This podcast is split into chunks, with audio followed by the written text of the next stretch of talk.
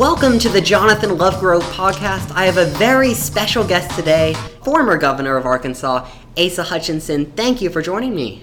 It's an honor to be with you today. You're right, I left uh, the governorship in January of this year after eight years, uh, so hot on the campaign trail now.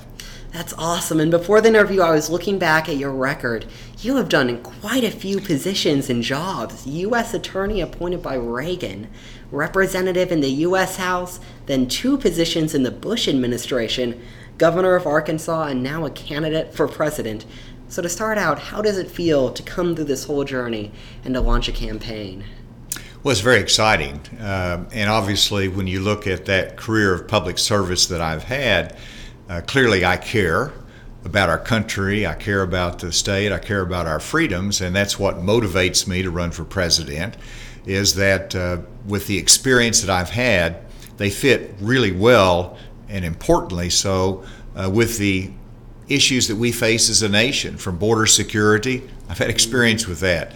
Uh, drug enforcement and the fentanyl crisis that we have. I've had experience fighting those challenges.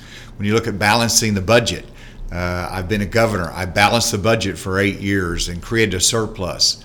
I actually did that when I was in Congress as well.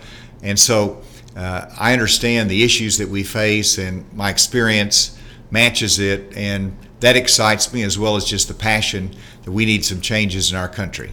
That's excellent. So, you talked a bit about it, but your vision for the presidency. Two part question. First, what should the U.S. role be in the international community? And then domestically, how do you think you could help America improve? Well, first, the most important thing about a president of the United States is that a president should bring out the best of America. Uh, the best in terms of our freedoms, the best in terms of our character, uh, the best in terms of our individual liberties. And so a president is about inspiration, uh, it is about bringing out the best of America in, their, in, in what they give back, even. And then you asked, though, about uh, internationally. Uh, that I hope that the international community sees in the United States of America, under my leadership, the goodness of our country. We want them to see toughness. We want them to see strength. We also want them to see the goodness that we've been blessed with uh, through God's providence uh, through history. And uh, America is a good nation.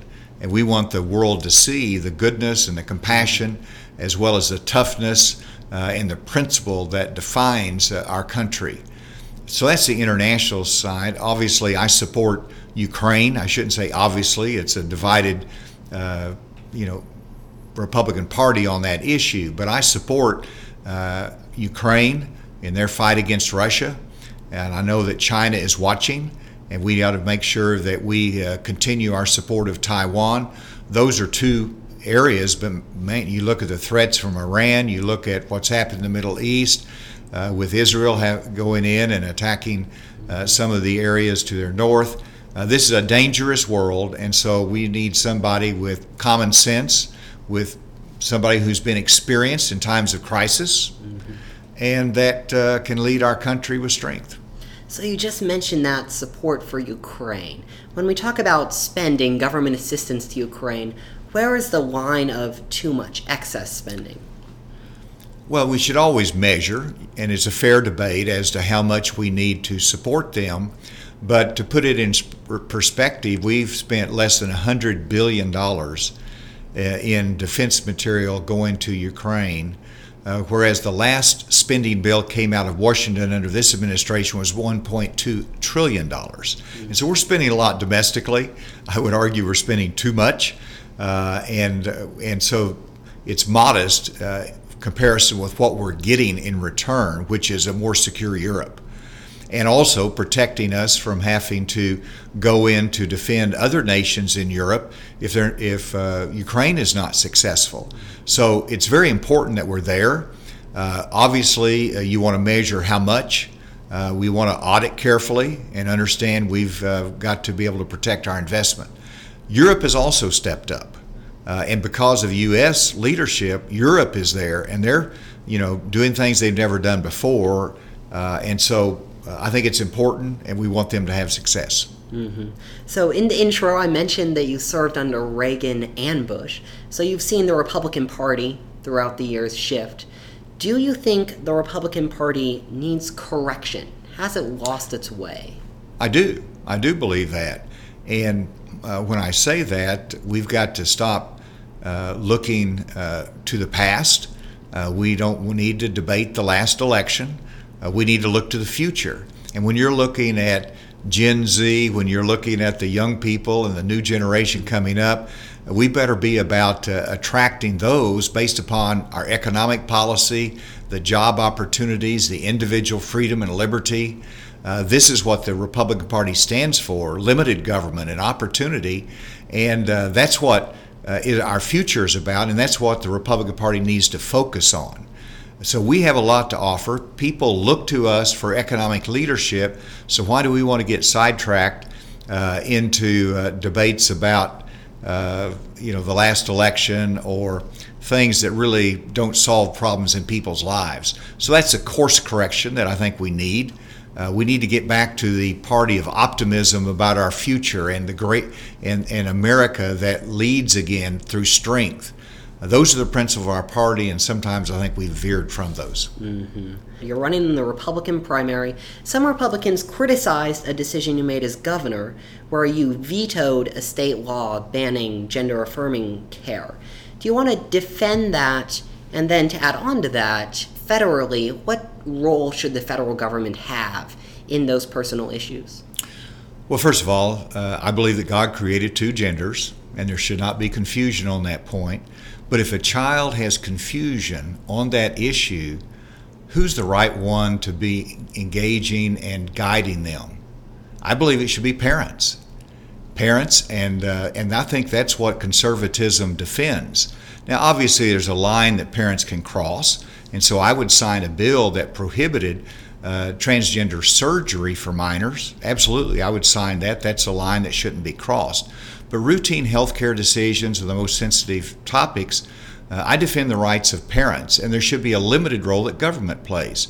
Because if you give government the power to regulate in that area, just think California is prohibiting, and New Jersey is prohibiting schools from sharing information with parents and requiring parents to use gender affirming care. So I don't want the left side utilizing the forces of government to tell parents what to do. And I think it's appropriate that we defend the rights of parents across the board uh, whenever it's talking about those sensitive issues. So there may be some people watching who are hearing what you're saying, they like your vision, they like you as a candidate, but they look at the polls. Right now 538 has you at a 1.3% average. So simple question, how do you plan to rise to the top of the pack, beat candidates like Trump, DeSantis? Well, and, and you just identified really the two that are higher in the poll numbers, and Trump is uh, in a stratosphere by himself right now. Uh, he's high. Uh, DeSantis has struggled and has dropped.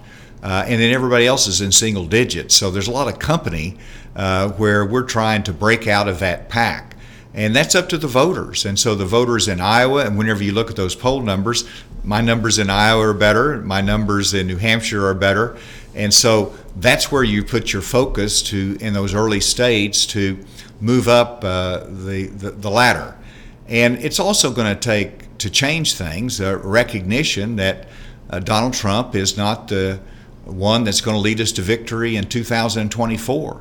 Uh, I'm concerned that the Republican Party will be gearing up for a massive loss uh, up and down the ticket. In other words, congressional seats, Senate seats that we'd lose if we don't have the right head of the uh, ticket. And uh, if we have a leader that's more about revenge, then then we're going to have problems winning in 2024. So if people recognize that, then those numbers are going to change. Okay, so to end on a positive note, we're filming here at Bob Jones University. You're a 1972 graduate. Do you have any positive memories that you'd like to share? Most of my memories are positive. uh, I was really proud to be a Bob Jones graduate. Uh, and whenever you look at my time here, I majored in accounting. Uh, I met my uh, wife Susan here, who's from Atlanta, Georgia, but she was going to school here. Uh, this is where uh, you know I fell in love with the law and decided to go to law school through the debate that we had here. So great memories here. you know, learned a, biblical worldview. Uh, I learned, uh, you know, I enhanced my interest in making a difference through my life. That's led me to start a Christian school, help start one, uh, to start a Christian radio station in Bentonville, Bentonville's first FM radio station. So, you know, the principles that you learn in life here at Bob Jones impact you for a lifetime. Well, thank you so much for taking the time to talk to us. Any last words for the American people? Well, you actually mentioned internally the economy, and so that's important that we get that back on track and controlling federal spending. But I want everybody to know what my heart is that I'm running for president because uh, I think America is in trouble and needs to have a shift in direction. I can provide that through my experience. And then out of the heart flows the issues of life and and uh, my heart is one that understands the importance of eternity and that that's where we're ultimately accountable. We make judgments that we can here on this earth, but we're ultimately accountable, and I think that's important for a leader to understand. Well, thank you so much for your time, and thank you to everybody who's joined us online. We'll see you in the next episode of the Jonathan Lovegrove Podcast.